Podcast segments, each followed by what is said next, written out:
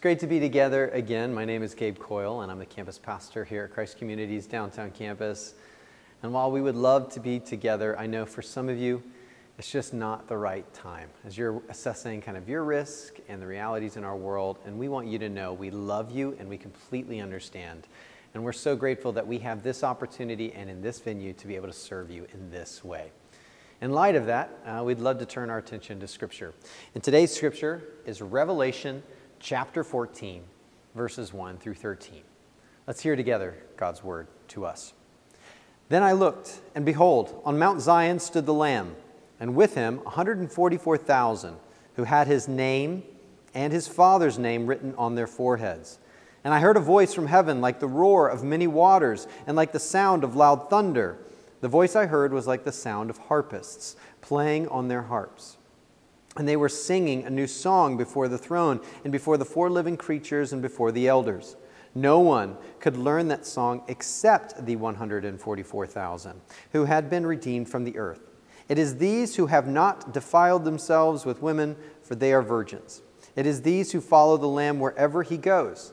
These have been redeemed from mankind as first fruits for God and the Lamb. And in their mouth no lie was found, for they are blameless. Then I saw another angel flying directly overhead with an eternal gospel to proclaim to those who dwell on earth, to every nation and tribe and language and people. And he said with a loud voice, Fear God and give him glory, because the hour of his judgment has come, and worship him who made heaven and earth, the sea, and the springs of water. Another angel, a second, followed, saying, Fallen, fallen is Babylon the Great, she who made all nations drink the wine of the passion of her sexual immorality. And another angel, a third, followed them, saying with a loud voice, If anyone worships the beast and its image, and receives a mark on his forehead or on his hand, he also will drink the wine of God's wrath, poured full strength into the cup of his anger, and he will be tormented with the fire and sulfur in the presence of the holy angels and in the presence of the Lamb. And the smoke of their torment goes up forever and ever, and they have no rest day or night these worshippers of the beast and its image, and whoever receives the mark of its name. Here is a call for the endurance of the saints, those who keep the commandments of God and their faith in Jesus. And I heard a voice from heaven saying, Write this Blessed are the dead who die in the Lord from now on. Blessed indeed, says the Spirit, that they may rest from their labors, for their deeds follow them. This is the word of the Lord. Thanks be to God. Let's pray. Dear God, thank you so much for the ways in which you continue to speak. You are a God who does not allow us to stay in confusion or to clamor in the midst of mystery and darkness, but instead you are a God who speaks and brings light in the midst of darkness for those who are willing to see. Thank you that your Holy Spirit has enlightened the world by the light of your scriptures. And we pray, Lord, that He would illuminate us in this moment, illuminate your scriptures, that we can see and hear what it is you have for us as we seek to more faithfully follow you in this particular cultural moment. God, we love you. Thank you for loving us first in Jesus. We trust you to speak now. In the name of Jesus, we pray. Amen. Amen. Well, today, it's one of those days that, frankly, I've been waiting on for a whole whole whole long time. I don't even know if that's the way you're supposed to say it, but that's kind of the way I feel. I feel like there are not the right words to really bring to this emotion. Today in person, we celebrated the ribbon cutting of this wonderful gift that God has provided to our church, this beautiful downtown facility. And honestly, I remember those early days. I was 26 years old. Everything was in the back of the trunk of my car. And uh, somehow I got a title called campus pastor, and for some reason people came back. And, and to this day, I still don't understand how this is happening or why it happened, other than for whatever reason, God in His grace um, allowed me to play a part. And so I'm just, I'm blown away. Um, I've been praying for this moment, hoping for this moment, as I know so many of you have over the years, or so many of you as you've been joining us have been longing for along with us as well. And this is an exciting moment. There's no doubt about it, where we can be a church for generations to come. We've put down our roots in downtown, such that as we grow older together, we'll be able to send our grandkids or the grandkids that come out of this place, or even generations beyond that of people coming back to this place, remembering what God has been doing here now and will continue to do way past you or me. But in the midst of that, in the midst of all of that, you and I, we have a choice to make. We have a pretty important choice to make here on November 1st. You see, I don't think it's an accident that the ribbon cutting and getting into this building lines up with the weekend of a pretty significant and historical national election. In the midst of so much political polarity, we have a choice to make. And all the more important for us here, because churches throughout history located in the center of cities have always been places and people of influence. When protests happen, it's our streets that are loaded with folks and blocked off. When rage boils over because of injustice, it's our shops and neighborhoods that feel the impact. When politicians come, they speak from our parks and here in downtown and around. Location matters, and frankly, we're right smack dab in the middle of all of that. And so, where we land on this decision is going to have massive implications, not just on who we are today, but who this campus will be for generations to come. And it's hard to not think that this choice that I'm talking about is the decision that many of you are going to make on Tuesday. And I want to be clear, it's not not connected anyway to the decision you'll make on Tuesday, but it is not summed up in the polls. And don't get me wrong, the decision has everything to do with politics, actually. The question we need to ask today, and actually answer today, and so live into tomorrow as well as Tuesday and beyond, is going to have massive implications. We have a choice to make. And here's the question that we're going to be asking that we need to respond to as a church community, and it's this Whose politics will we be marked by? Whose politics will we be marked by? And some of you are thinking, wait, wait, Gabe, I'm just tired of all the political talk. I don't know how many robocalls or crazy texts I've received about who I'm going to vote for. And frankly, you may feel like the church has no business in politics. And partly, you're right.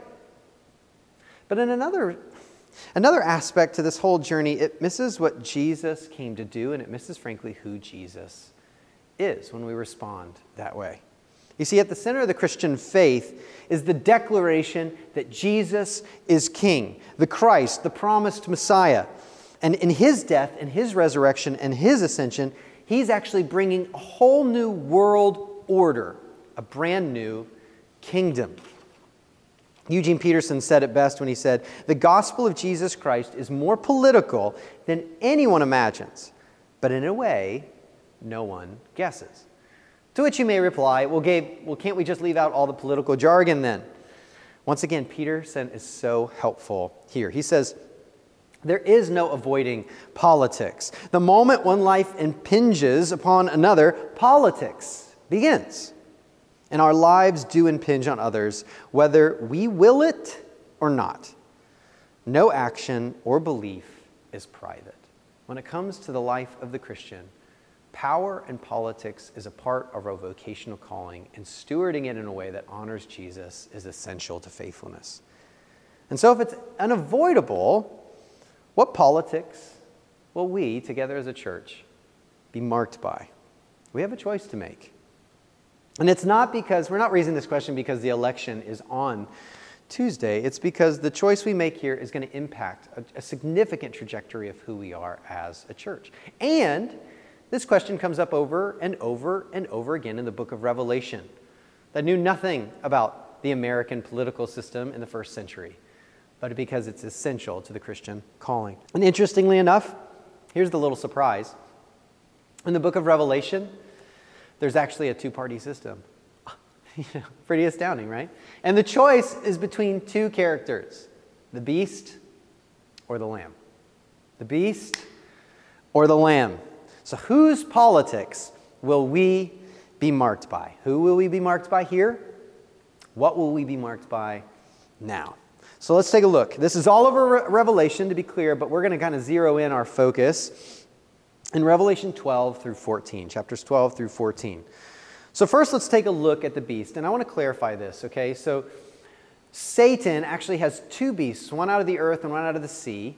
And the first beast is the one that really we're going to be leaning into today, because the second beast more is the propaganda machine that seeks to support and further the, the affirmation that the first beast is worthy of allegiance. Okay? And so it is to this first beast we're going to pay our attention. Turn with me to Revelation chapter 13, verses 1 through 4. We read, And I saw a beast rising out of the sea with ten horns and seven heads, with ten diadems on its horns and blasphemous names on its heads.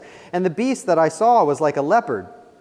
Its feet were like a bear's, and its mouth was like a lion's mouth. And to it the dragon gave his power and his throne and great authority. One of its heads seemed to have a mortal wound, but its mortal wound was healed, and the whole earth marveled as they followed the beast. Last week we saw how this was a part of the deception ploy of the evil one. But verse 4 And they worshiped the dragon, for he had given his authority to the beast, and they worshiped the beast, saying, Who is like the beast, and who can fight against it? Biblical scholar Paul Spilsbury, he helps us interpret this imagery in a, in a, framework that seems a little more navigable, okay? He says, Thus, what the dragon calls up from the sea represents the evil systems of the world in all their forms political, military, social, economic, and religious. John's readers would have recognized the beast summoned from the depths of the abyss as the superpower of their own day Rome Rome with her world conquering armies and blasphemous claims of divinity. So let's do a little bit of a historical landscape, okay? The Roman Empire was the very definition of power and force in the first century. Their military might and global conquest, with military bases and, and, and all over uh, the known world, and, and, they were extremely marked by power and, and military conquest. At the top of the power pyramid sat Caesar. And so the proclamation, common on the lips of every Roman citizen, was Caesar is Lord. Rome, the city at the locus of all of this power, was known as a city on a hill. And Rome, she saw herself, just this broader structure, as divine, divinely ordained to rule the world and claimed to be founded and supported by the gods. And so, for the sake of maintaining the Pax Romana, or the peace of Rome, Rome used things like violence, military conquest, and promoted slavery, all in the language of, and the purposes of liberating the rest of the world.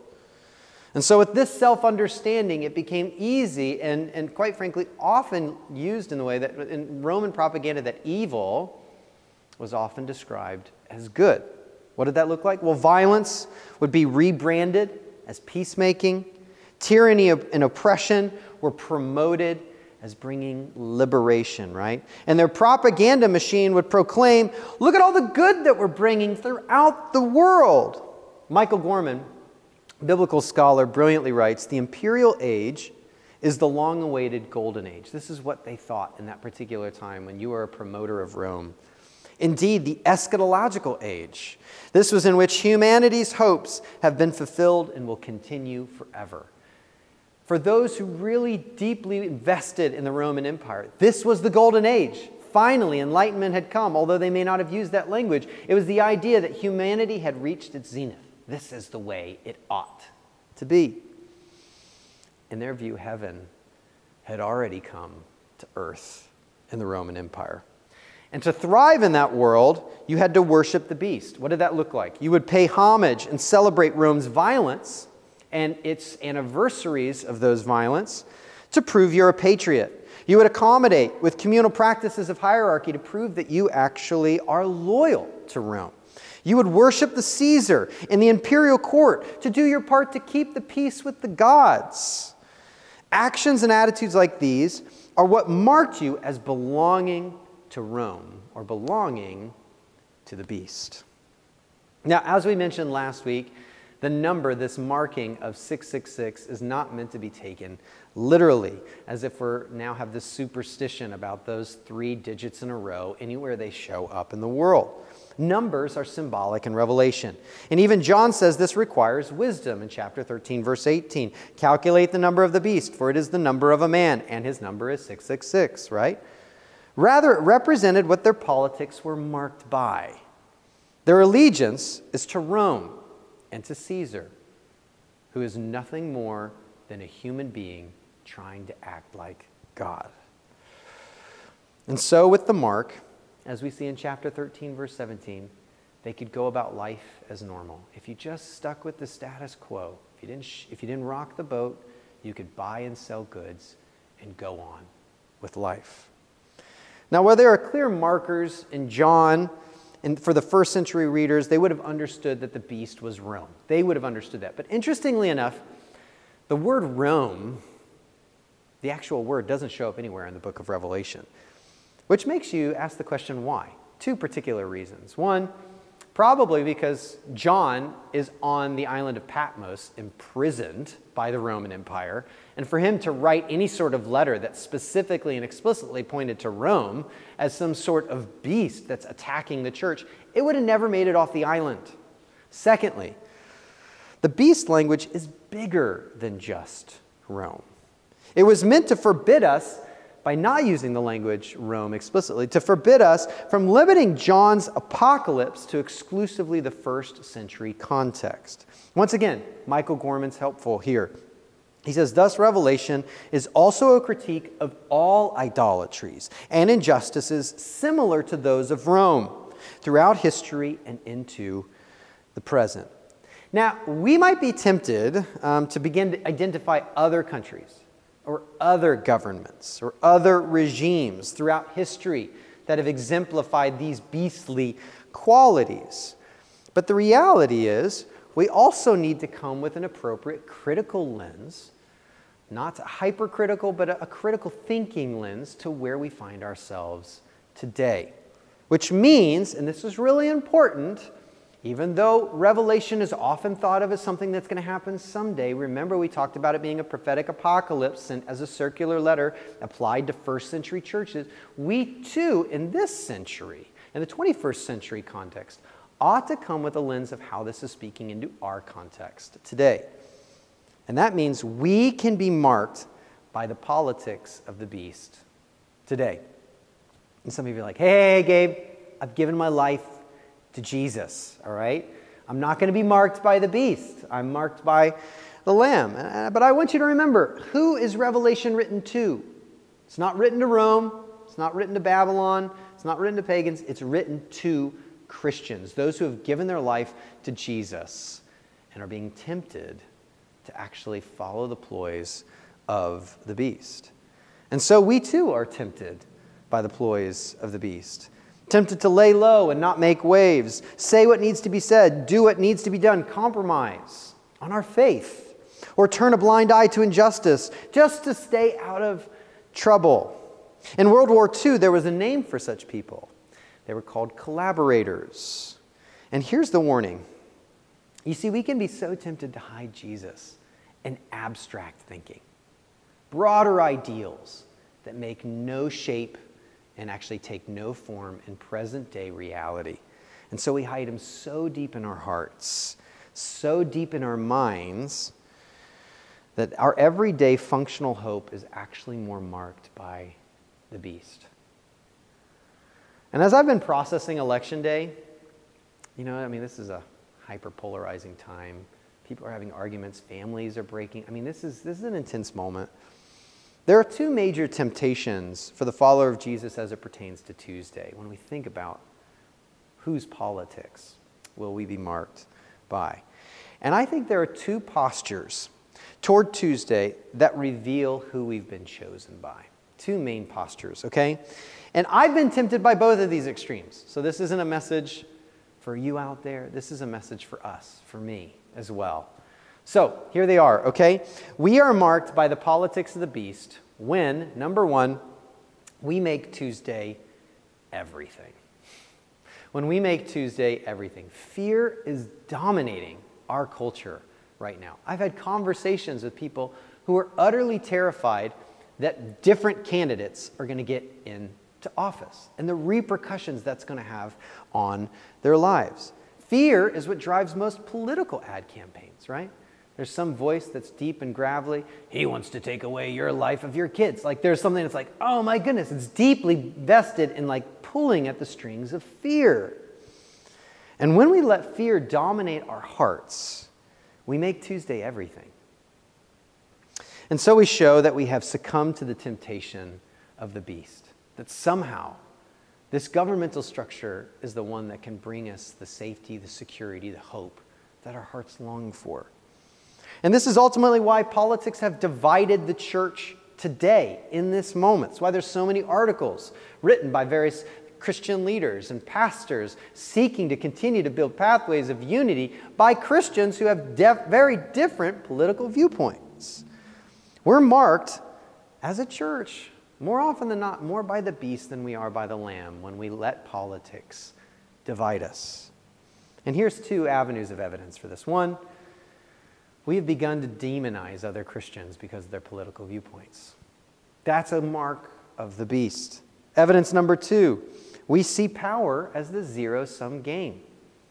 Both of those frameworks are crucial in what's dividing the church right now. And when we make Tuesday everything, we actually are overinvested. And we've given our allegiance to a party rather than seeing them as a limited partner in accomplishing God's kingdom ends.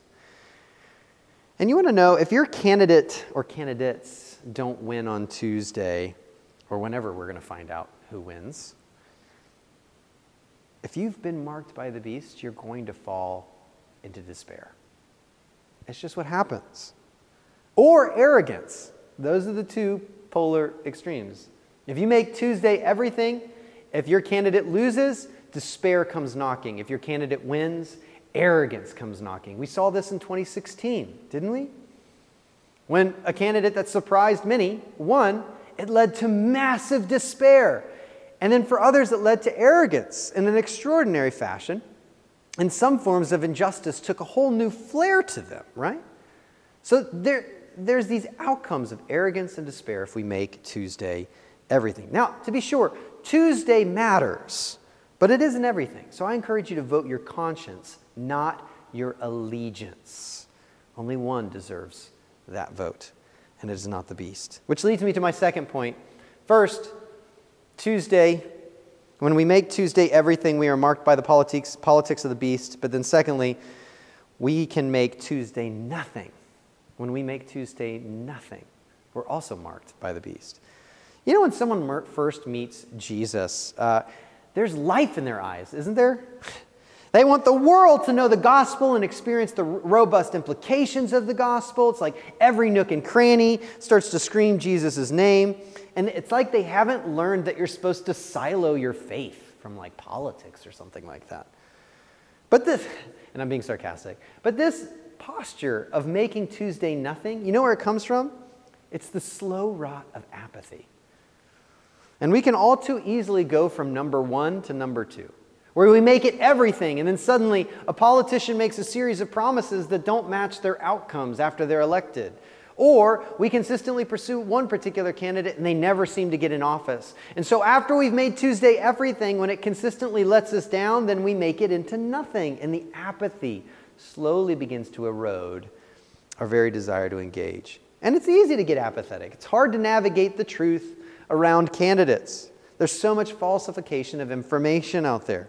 You don't know what sources to trust, or the frustrations around political promises that people make just to get elected and the outcomes that don't match that. You see, it's important to remember in the midst of all of that, when apathy comes knocking, it's important to remember that these seven churches that Jesus is addressing, he doesn't take them out of their cities. He leaves them there on purpose to be a faithful presence. He leaves them there, and some are experiencing more persecution than others. And so it may look slightly different, but he intentionally leaves them in those cities.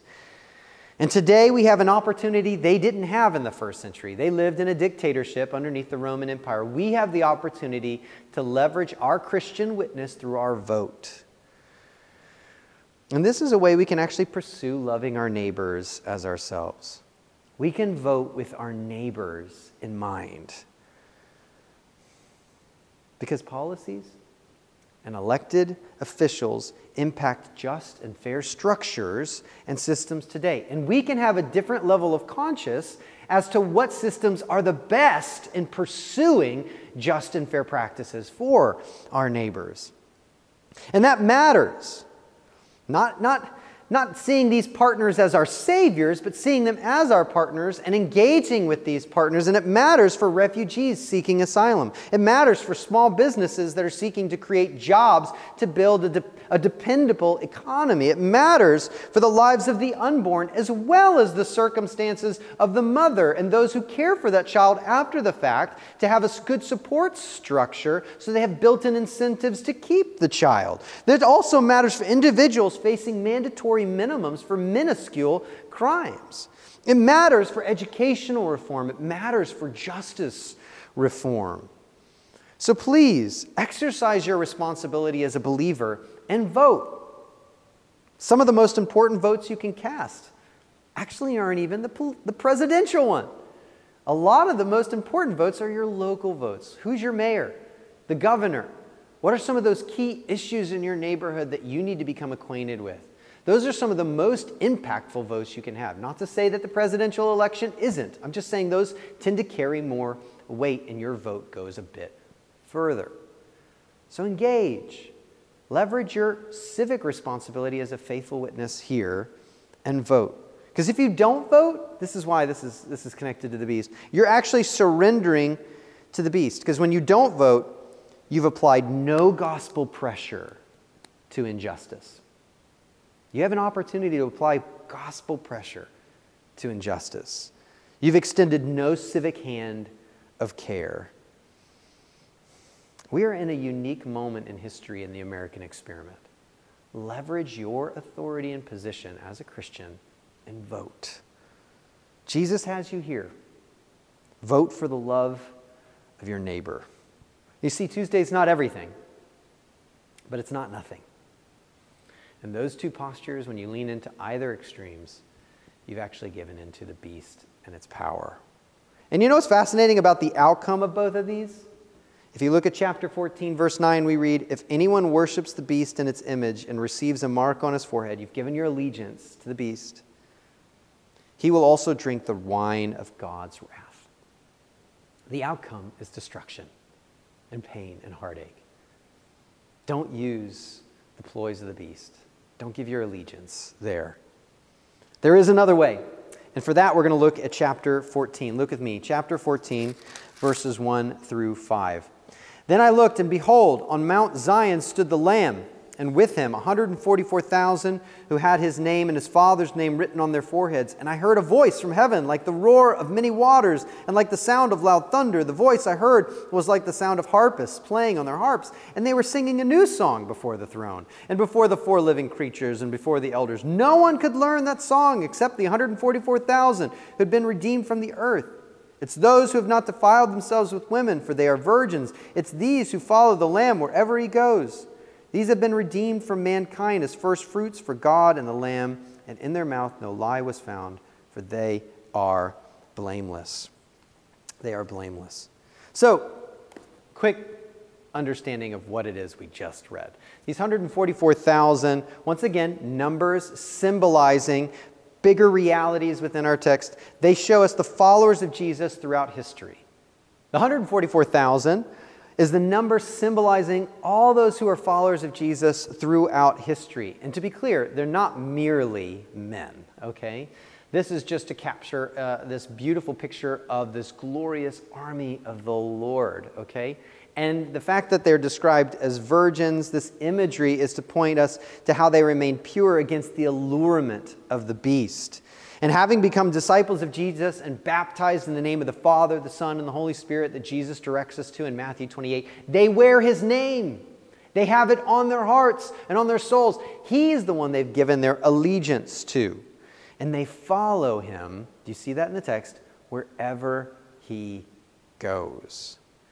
And then when you jump down to verse 12, we read, And here is a call for the endurance of the saints those who keep the commandments of God and their faith in Jesus. That is their mark. They uphold God's ethics and his purposes in the world, and they hold fast to their allegiance, their trust in Jesus, the true Christ, and they're marked by his politics. You see, this is neither isolation nor triumphalism. Rather, this is what we see is the mark of the Lamb. Faithful presence is the mark of the Lamb. It involves this consistent willingness to be sacrificial in the way that we live our lives. It produces deep joy and a broader net of flourishing. And it's exactly what we hope to see when we come together as a church here in downtown. It's what we pray that this new church home enables us to do in a greater capacity. So, for example, our desire as we seek to understand God's word is to actually pursue and seek dignity and the opportunity for the vulnerable. As we proclaim the gospel, we believe that is deeply tethered to the good work and good news that Christ has accomplished and continues to accomplish through his church. It should be a category when we go to vote on Tuesday, but regardless, we should be about the politics of presence on a daily basis. So, this is what it looks like, okay? We believe in belief belonging, relief, development, and advocacy. This whole string of what the people of God are to be about. And so, belief, when we gather together on Sunday morning, we unpack the rich understanding of the Imago Dei that every human being is made in the image of God, no matter their gender, no matter their orientation, no matter their nationality, no matter their race. We are all given equal footing because of our common humanity being made in the image of God. Then, when we think about belonging, we understand that the grace of God is available to all, and that we now are made into a new family in God by the power and the work of Jesus Christ for those who surrender and embrace Him as King, Lord, and Savior. Alongside of that, we look at the work that God calls us to to not only proclaim the, the gospel in word, but also in deed, in bringing relief to those in crisis. So we think about our West Side housing brothers and sisters in low income. This is why we collect Thanksgiving bags every Thanksgiving, and not just the Thanksgiving meal, but the whole weekend, because often these children are getting free and reduced lunch at school, but since they're not in school and they're not getting their normal meals, this is a whole weekend where they're without food. So we collaborate with an amazing partner to continue to instill dignity, but also provide relief in a unique and difficult time. And then in development, this is why we're collecting items for Adelante Thrift, because they've started a whole organization, a whole store to keep income within a low income community, create jobs of sustainability, and also provide goods at an affordable rate. This is a whole economic engine of development that allows that community to grow in its economic capacity. And then in advocacy, our partnership with Mission Adelante, all of this work, right? All of this in terms of telling the true story about immigrants in our community and how in KCK they have been a catalyst to making that community more safe as well as bringing about an economic rebound. That's not the story we always hear, but we need people to be advocating for those in vulnerable spots and telling the truth about what God is doing. And so we partner with Mission Adelante and support them in their extraordinary work and seek to come alongside and sharing and proclaiming that news with them. See, it's a, a rich and robust pathway to understand faithful presence that does impact Tuesday, but it should be impacting all throughout the year. And that's what we long to be doing as a faith community here in downtown with this new space. You see, the gospel really does touch everything, everything. And if you want to put your feet up and just go about an easy life, then we've picked the wrong Lord to follow because we are called to pick up our cross and find life, to lose our life, and then we find it. It's not easy, but it is beautiful and it's easier than the rest of the world has to offer. You see, Jesus is king over all, and his politics, his kingdom is supreme. True power, we come to understand, is not manipulation or force, but it's truth and love. And we are called to be witnesses today, daily, into Tuesday and through Tuesday. And no matter what happens on Tuesday, or any day thereafter, whenever we find out, we can rest confident today that the, the, Lamb really is on the throne. You see, the beast sought to destroy him on the cross and only doomed himself to destruction. Who else has done what Jesus has done? Who else can do what Jesus is doing? Who is worthy of our allegiance but Christ? So, downtown campus, we have a choice to make. Whose politics will we be marked by? The beast or the lamb? And more than just the lamb in name only, not just putting Jesus on a moniker, but actually following him in his means towards his ends alongside of him. May it be the lamb. May we be marked by his politics for generations to come. And as we close today, I just actually want to close out with one of the most political prayers ever written the Lord's Prayer. Let's do that together, shall we? Our Father who is in heaven. God, thank you for this building. Thank you for the ways that you are the author of every good and perfect gift. Thank you for entrusting this facility to us. Hallowed be your name. God, we long for you to be holy. We long for your name to be lifted high in this place among this people, for you to be at the center of our focus and the catalyst for our faithfulness. Your kingdom come, your will be done. May we be about your purposes. May we chase hard after what you seek to do. May our loves mold into your loves. Give us this day our daily bread. God, we need you to feed us. We need you to sustain us. We need you to carry us on. May your word just bring a deep balm to the depths of our souls and energize us to live out your word in a daily and faithful way. Forgive us our trespasses as we forgive those who trespass against us. God, may we be, may we be a place of mercy and compassion and forgiveness, that as we receive the liberating news of the gospel and what God in Christ has accomplished for us, may we be a people then who extend this mercy and grace to others. Lead us not into temptation when the beast seeks to lure us away with power and tyranny and oppression and force. May we instead stick true to your way. Deliver us from evil. God, we know that there's more than meets the eye in the world. Would you protect us from the evil one, to protect us from our own sinful natures, and grow us more into the ways of Jesus? For it is yours, King, yours is the kingdom and the power and the glory forever and ever. And all God's people said, Amen. Amen. And so now we turn to a meal that reestablishes a whole different political framework. Where no matter your nationality, no matter your socioeconomic status, we come together centered in the kingdom of God before the person of Jesus Christ, represented in his broken body through broken bread, and then, his, and then common juice, which represents his bloodshed for the forgiveness of our sins.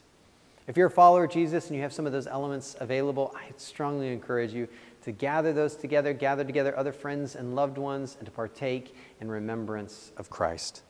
But before you do, let's remember what's been handed down to us. For the Lord Jesus, on the night when he was betrayed, took bread, and when he had given thanks, he broke it and said, This is my body, which is for you. Do this in remembrance of me. In the same way, also, he took the cup after supper, saying, This cup is the new covenant in my blood. Do this as often as you drink it in remembrance of me. For as often as you eat this bread and drink the cup, you proclaim the Lord's death until he comes. Whenever you're ready, partake in the Lamb.